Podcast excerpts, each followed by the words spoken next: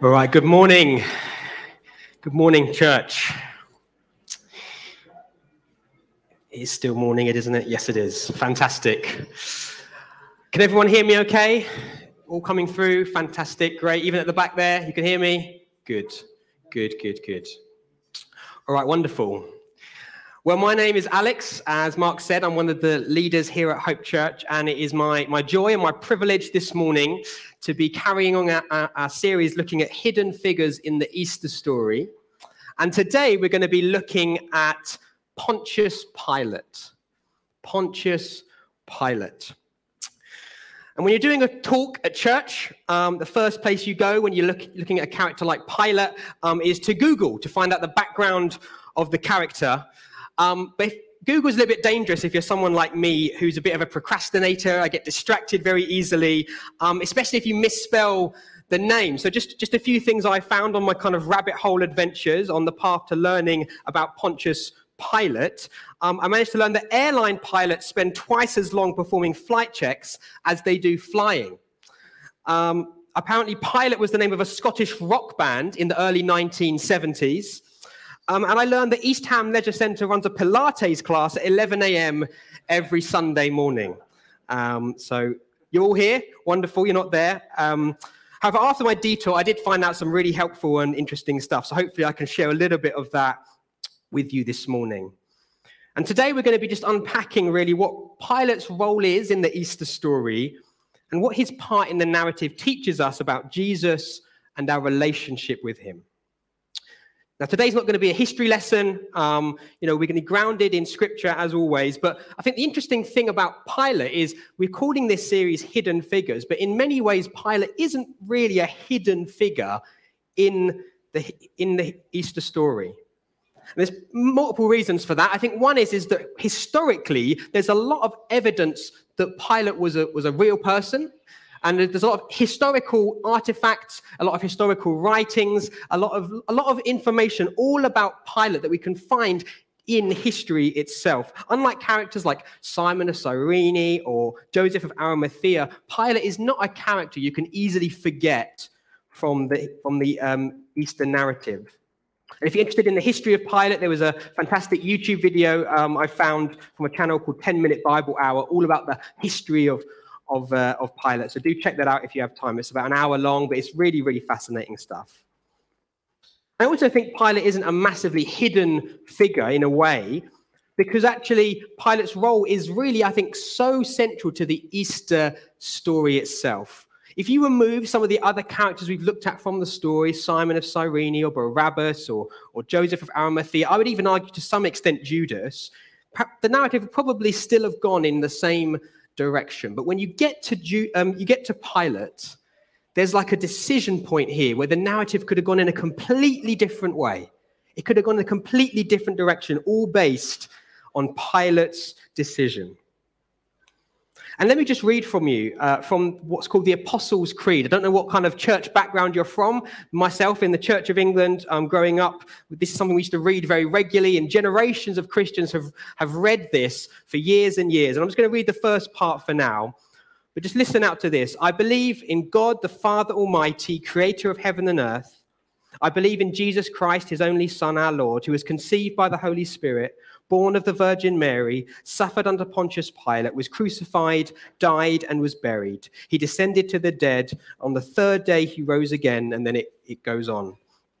This is a wonderful prayer and summary of the Christian faith, but you notice that there's only three characters mentioned. One of them is Jesus, one of them is Mary, the mother of Jesus, and one of them is Pontius Pilate. He's that central to the story of the Christian faith. And yet, when we think of Pilate, we think of quite a conflicted character, don't we? When you think of Judas, his name has become synonymous in history with betrayal, right? You think, call someone a Judas, he's someone who's betrayed you, who's, who's let you down, sort of treachery.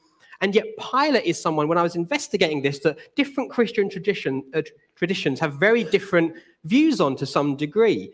And I think we can have a, a similar thing. In, in, in Eastern Orthodox Christianity, the kind of blame for what happened to Jesus is almost entirely on the Jewish leaders. And Pilate actually is venerated as almost like a, a saint. you know, because there's, there's all these stories about after afterwards he became a Christian, he did all these good things. There's nothing in history that kind of can prove this, but in certain traditions, they they think that Pilate and his wife became saints. In some traditions, they think that Pilate, after the fact, killed himself like Judas did. We don't really know. When you look at the history of Pilate, there's a little bit after Jesus, and then it just kind of ends. It's a bit like when Charles was talking to us about Barabbas. We don't know what happened to Pilate really after this story. But what we can say is that he was a very conflicted man, a very conflicted character. He wasn't sure which way to go. And that's kind of a question we need to think about, isn't it? Was, was Pilate, was he just spineless and weak? Or was he simply stuck in an impossible situation with an impossible choice? Did he even have a choice at all? And I think, as always, the best place to go back to and to look at is the original eyewitness accounts that we find in the Gospels. So we're going to look at the book of Matthew. Um, and the, the, story actually of Pilate and the kind of the, that part of the Easter narrative appears in all four Gospels. So we could have gone to any of them, but we're going to look at the book of Matthew. We're going to start in verses 1 to 2, and then we're going to jump ahead to, from verse 11. So, Matthew 27, verse 1 to 2. Early in the morning, all the chief priests and the elders of the people made their plans how to have Jesus executed. So they bound him, led him away, and handed him over to Pilate, the governor. And then the story goes on talking about Judas, but then now we jump back to in verse 11. Meanwhile, Jesus stood before the governor, and the governor asked him, Are you the king of the Jews? You have said so, Jesus replied. That when he was accused by the chief priests and the elders, he gave no answer. Then Pilate asked him, Don't you hear the testimony they are bringing against you? But Jesus made no reply, not even to a single charge, and to the great amazement of the governor. Now it was the governor's custom at the festival to release a prisoner chosen by the crowd. At that time, they had a well known prisoner whose name was Jesus Barabbas. So when the crowd had gathered, Pilate asked them, Which one do you want me to release to you, Jesus Barabbas or Jesus, who is called the Messiah? For he knew it was out of self interest that they had handed Jesus over to him. While Pilate was sitting on the judge's seat, his wife sent him this message Don't have anything to do with that innocent man, for I have suffered a great deal today in a dream because of him. But the chief priests and the elders persuaded the crowd to ask for Barabbas and to have Jesus executed. Which of the two do you want me to release to you? asked the governor. Barabbas, they answered. What shall I do then with Jesus, who is called the Messiah? Pilate asked. And they all answered, Crucify him. Why? What crime has he committed? asked Pilate. But they shouted all the louder, Crucify him. When Pilate saw he was getting nowhere, but that instead an uproar was starting, he took water and washed his hands in front of the crowd. I am innocent of this man's blood, he said. It is your responsibility. All the people answered, His blood is on us and on our children. Then he released Barabbas to them, but he had Jesus flogged and handed him over to be crucified. So, what do we think? Did Pilate particularly want to crucify Jesus? No, I don't, don't think he did. Did he try and find a way out of the situation? Yeah, he, he seemed to try a few different angles to get out of that. Was he in a difficult position? Absolutely. Did he still have to make a choice? Yes. He had to make a choice. And at this point, um, you know, usually in a talk, you kind of build up to your main point, but I just want to lay it on the table right now and just put out there that I think the big message today, the big message that I think this passage is saying to us is that there's a question that every human being in history has to answer. There's a question that Pilate is grappling with in this passage that every human being has to answer. That's the very heart of the gospel. And that question is Is Jesus who he says he is? And if so, what are we going to do about it? That's a question that every human being has to grapple with. Pilate is grappling with that question here. Is this man innocent? And then, if he is, what do I have to do with that? But we all have to grapple with the question Is Jesus who he says he is? And if so, what does that mean for our lives? See, if you're new to the church, if you're, if you're a new Christian or you're, or you're still not sure what you think about that, I would really invite you to come along to Alpha. It's a great way to explore this question. But I want to say today that you can't sit on the fence about this. At some point, you're going to have to make a decision. Do you think Jesus is who he says he is or not? We all have to make a choice. And if you've been a Christian for a long time and you believe and you trust in Jesus, can I invite you to keep reflecting on that question? You know, especially what are you going to do about it? If you believe that, what does that mean? Because Pilate reflected on it, but then how he acts is then a second part to that story, isn't it? What are you going to do about it? What does that mean for your life? We all have to make a choice. And the impact of that choice is massive. So that's the big picture message today, just putting out there. There's one thing you remember, one thing you kind of keep there in your head. Just we all have to make a choice. Just like Pilate, we have to make a choice. Is Jesus who he says he is? And then what are we going to do about that? But kind of digging a little bit deeper, there's a couple of things I think from that question that I want to sort of pull out for us this morning. I think one of those is a bit of a challenge for us. And then one of those I think is more of an encouragement. Looking at Pilate's response to that question. What does Pilate's response give us as kind of from, from a challenge point of view? And where is there an encouragement in that? So let's start with the challenge this morning. We all have to make a choice, but the challenge is when the pressure's on, what choice do we make? You see, Pilate was obviously, like I said, a historical figure with lots of records about him, a very important man. So we can we know a lot more about him than many other characters. So I found out that actually, at the time of all this going on, one of Pilate's great political allies had actually been arrested on suspicion of trying to conspire against Caesar. And so Pilate probably at this point was very conscious of his position. He's very conscious that he was under a lot of scrutiny. He himself was kind of linked to this man who was in big trouble. So he was probably under a lot, a lot of pressure, his end. And it makes sense when you see the passage, and you know, in John's account in chapter 19, verse 12, it says this: From then on, Pilate tried to set Jesus free, but the Jewish leaders kept shouting, If you let this man go, you are no friend of Caesar. Anyone who claims to be a king opposes Caesar. So you can see that the Jewish leaders were getting under his skin and reminding him, you know, you know, your, your position's, you know, in doubt here. You've got to, you've got to follow through on this. So Pilate had a lot of pressure going on under the surface. And how does Pilate handle that pressure? And when we talk about this, when I talk about this, maybe have just a, in the back of your mind, does that sound familiar to you? When we have to make a decision, does that sound familiar to you? So, how does Pilate deal with this choice that he has to make? Well, first of all, he tries to pass the choice on to other people, doesn't he? He tries he first tries to pass the choice on to the chief priests. Again, in John's account, chapter 18, verse 29, he says, it says, So Pilate came out to them and asked, What charges are you bringing against this man? If he were a criminal, they replied, we would not have handed him over to you. Pilate said, Take him yourselves and judge him by your own law. But we have no right to execute anyone, they objected. In under Roman law, Pilate is the one who had to execute this man. He had to be the one to make a decision, but he's trying to pass it on to the chief priest who brought him before, before Pilate.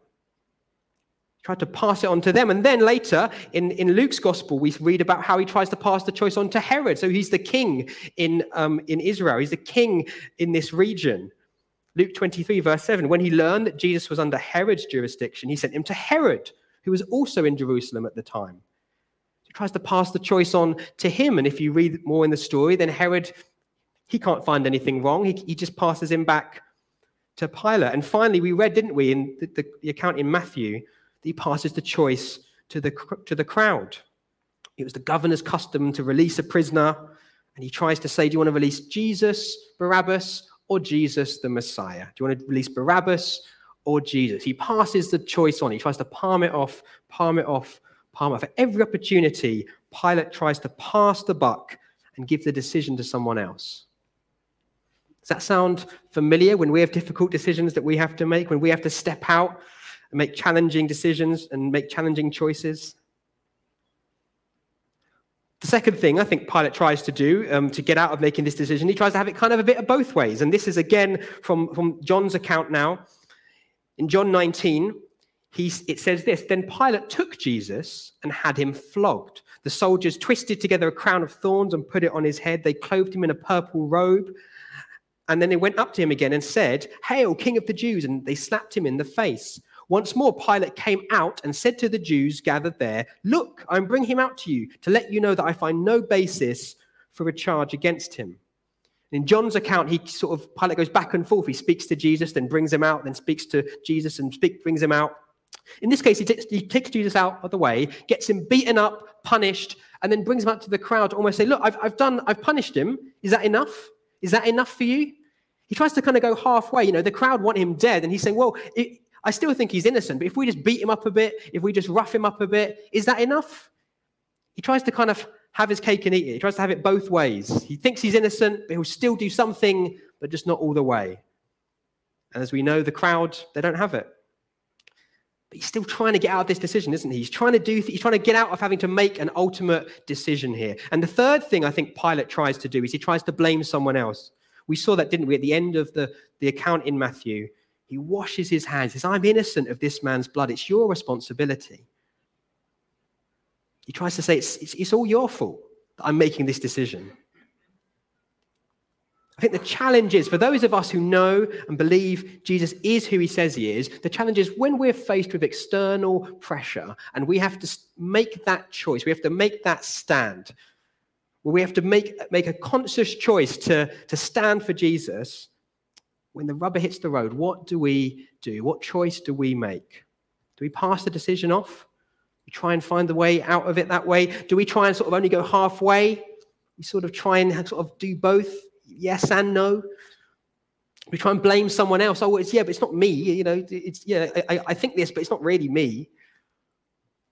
See, we, we may not be Pilate, but we live in an age where there is plenty of voices shouting at us all kinds of things. You know, we have advertisements constantly bombarding us. We have the mainstream media giving us one message. We have people on social media giving probably very different messages. We have politicians and corporations, and everyone's shouting things at us. And most of those voices are saying to us to, that trusting Jesus is who he says he is, is foolish, is stupid, or is wrong. Most of those voices are shouting at us and shouting at us. And we need to acknowledge that that pressure is there, but also acknowledge that sometimes we still have to make a choice. Sometimes we still have to make a choice about what we're going to do, what we're going to say, what we're going to stand up for in situations. Like Pilate, we can't always wiggle out of it. We can't always get away from it. Because sometimes those voices will challenge us and say, What do you think? And then what are you going to do in that pressure situation? There are decisions in life you just can't sit on the fence about. And Pilate, maybe if Pilate had stayed in that nice courtroom speaking to Jesus directly, you know, it said he was amazed by Jesus. I'm sure he would have probably let him go, right? But that's not the way the world works. We don't live in a nice little Christian bubble. Right now, if I said to you, you know, uh, uh if I challenged you on your faith, would you do it? I'm sure right now, yeah, I, I, I, I could handle it. But we're in this nice building, surrounded by nice, mostly nice people. Um, and, and, you know what? Like it, it's it's nice and comfortable and cozy. And yes, right now I'm sure we would say all the right things and do all the right things.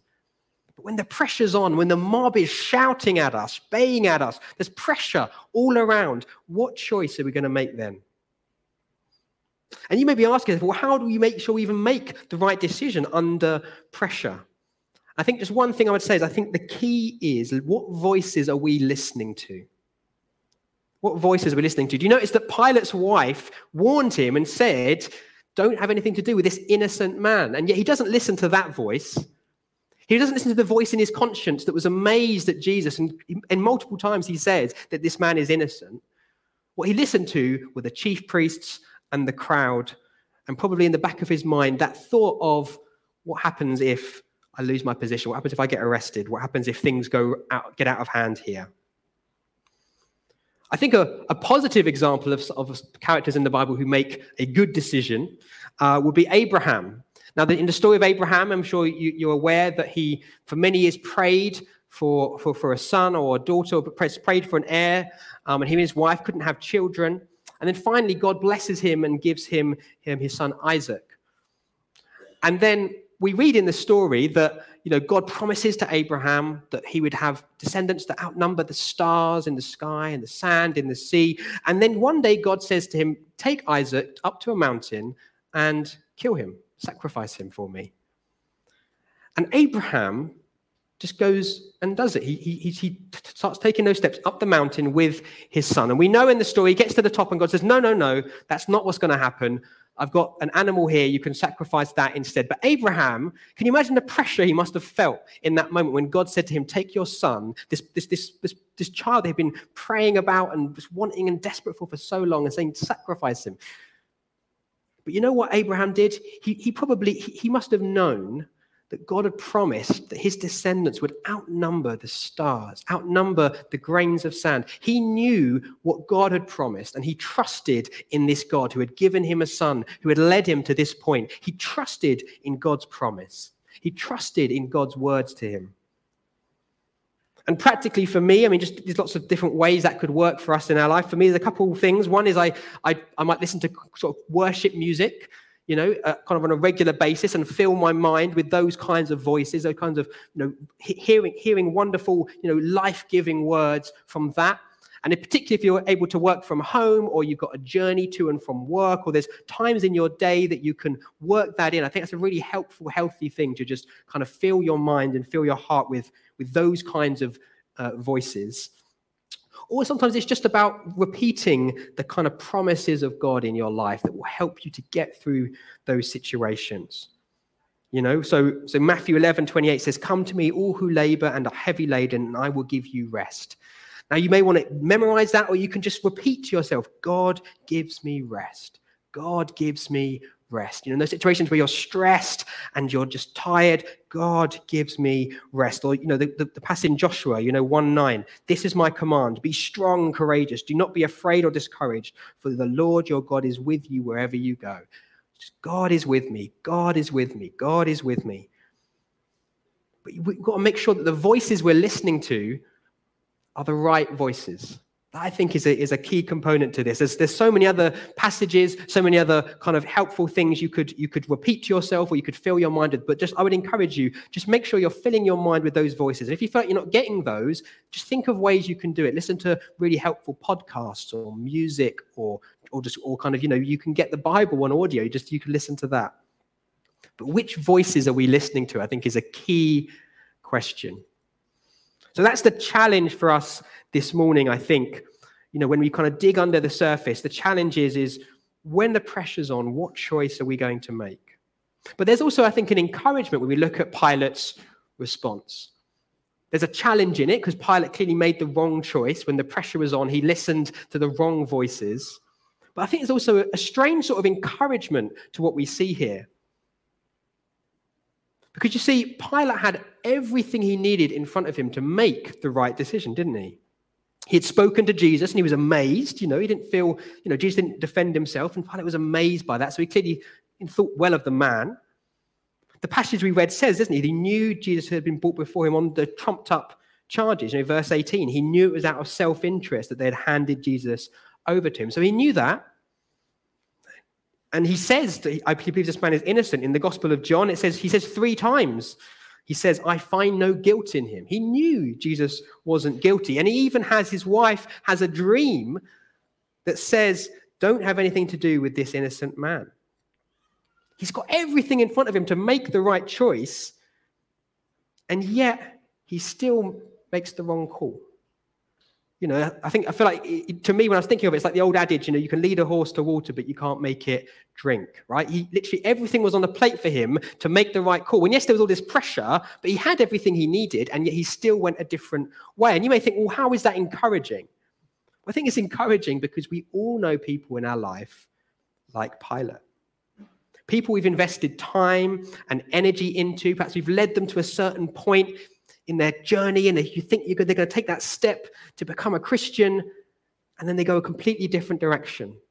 Or maybe they've been struggling with something, you know, something over time, some sort of addiction or challenge in their life, and you've, you've been journeying with them. It seems like everything is laid on a plate for them to make that decision, and suddenly they just seem to turn back. They say no, they turn away. They let the pressures of life lead them to a different path. See, we can make our decision but we can't make the decision for someone else. And that's a challenge. That's a hard thing to hear, isn't it? Because we, we, we feel like we should be able to do all these things and get people to the right place. But it doesn't always go that way. But you know what? That's actually, I think that's encouraging because you know what? It's completely freeing to say the rest of the rest of this is in God's hands. We can make our decision, And we can help someone else to, to try and make their decision, but the rest is in God's hands. You know, I've had people in my life that I've journeyed with, I've discipled, you know, a long, kind of, kind of a long time, over time. And then for various reasons, they've either turned away from the Christian faith or they've, you know, just kind of gone separate ways and it's not gone well. And it, it could be very easy to look back and go, what, a, what a waste of time. Oh, what a waste of time. It was, oh, why did, did I invest all this time and energy into this? And it didn't go the way I'd hoped. But you know what? What happens next is in God's hands. What happens next is in God's hands. It's not in our hands. It's not in our power. And I think it's freeing for us to know that because so often we focus on the outcome, don't we? So, so often we focus on what happens and we say, if it goes wrong, if this person doesn't make a commitment to Jesus, if this person doesn't turn their life around, then that's somehow our fault, that's somehow on us. But we're just called to do our bit, and then the rest is in God's hands. In Matthew 13, I was reminded of this um, when I was thinking about this uh, and reflecting on this. Uh, Jesus tells a parable about a sower, doesn't he? He sows seed, and some of those seeds land on a path, and the birds come and eat it. Uh, and some of those seeds land on land in the rocks, and they kind of shoot up, and then they get burnt by the sun because they have no roots. And some of those seeds land in thorns, and they get twisted up, and they don't, they can't grow. And then some land in good soil, and they grow up and Jesus explain, goes on to later explain this story. And he says this, this is about how people receive the gospel. This is about how, how people receive the good news. People don't always receive it how we'd want them to.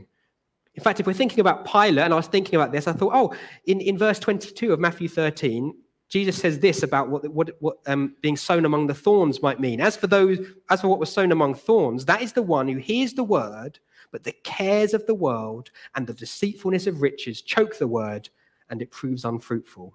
And I thought, well, that sounds really similar to Pilate, doesn't it? The cares of the world and the deceitfulness of riches. He was so concerned about the pressure around him, about all the people shouting and his popularity, about his position, that even though he had everything there to make the right call, got choked by everything that was going on around him. The truth didn't take root in Pilate. And it's I just want to encourage you this morning that we are, we are here. We are called to be sowers of the seed. We are here. We are called to be people who plant and people who water. But it is God who brings the growth. It is God who brings the next bit. In 1 Corinthians 3, it's very clearly laid out. Paul, Paul is speaking. He says, I planted, Apollos watered, but God gave the growth.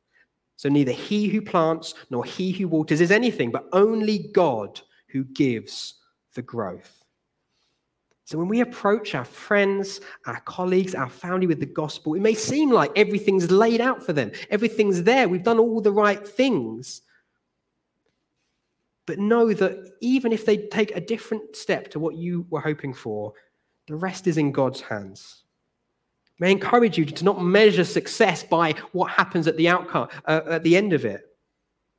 And that's incredibly freeing, isn't it? It's incredibly freeing to say that we do our bit and then God does his bit. Now, see, what happened to Pilate is disheartening, isn't it? We look at Pilate and you go, he could have made a completely different decision. But also, it leads to the most pivotal moment in human history, where God steps in and takes our punishment in our place and gives us the opportunity to know him See, we need to trust that even when things don't go the way we'd hope, things are in God's hands. So I'm going to kind of wrap things up.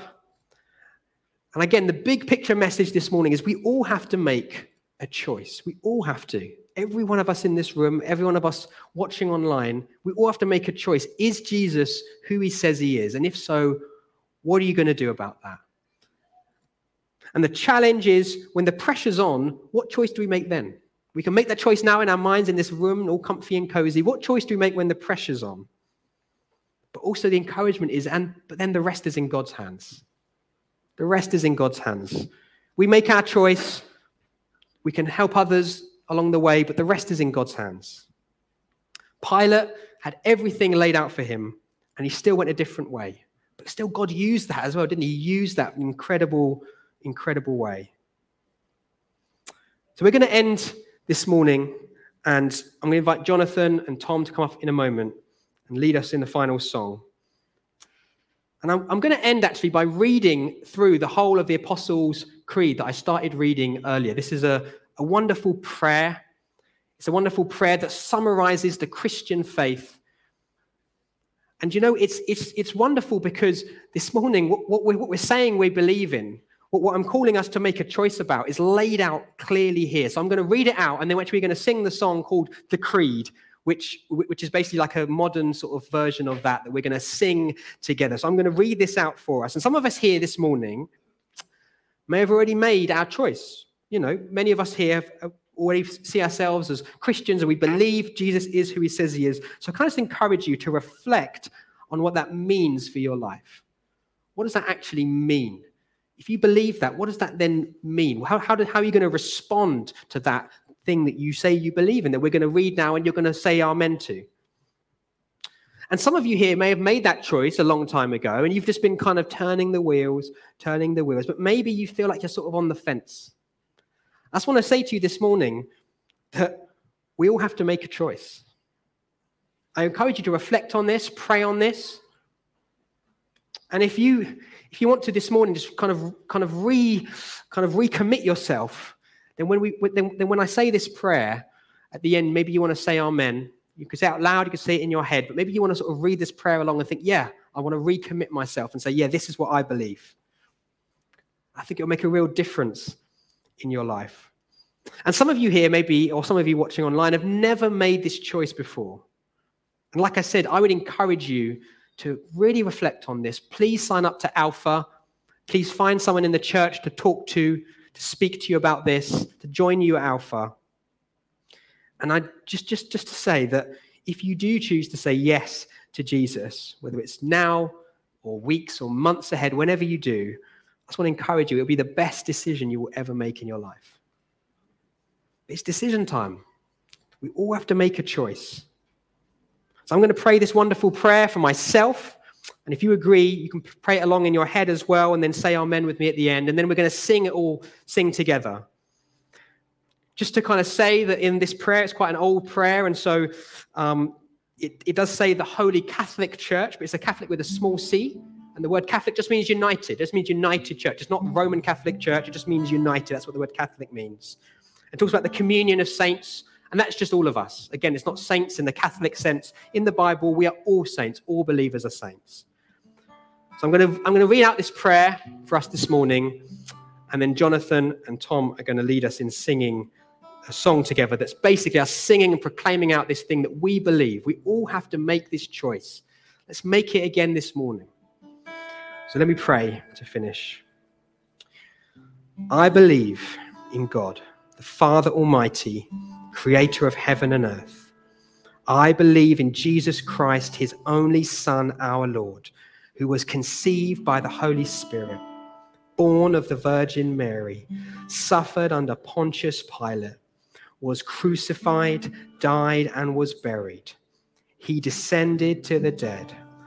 On the third day, he rose again.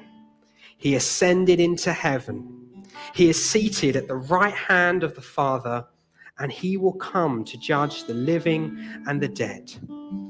I believe in the Holy Spirit, the Holy Catholic Church, the communion of saints, the forgiveness of sins, the resurrection of the body, and the life everlasting. Amen.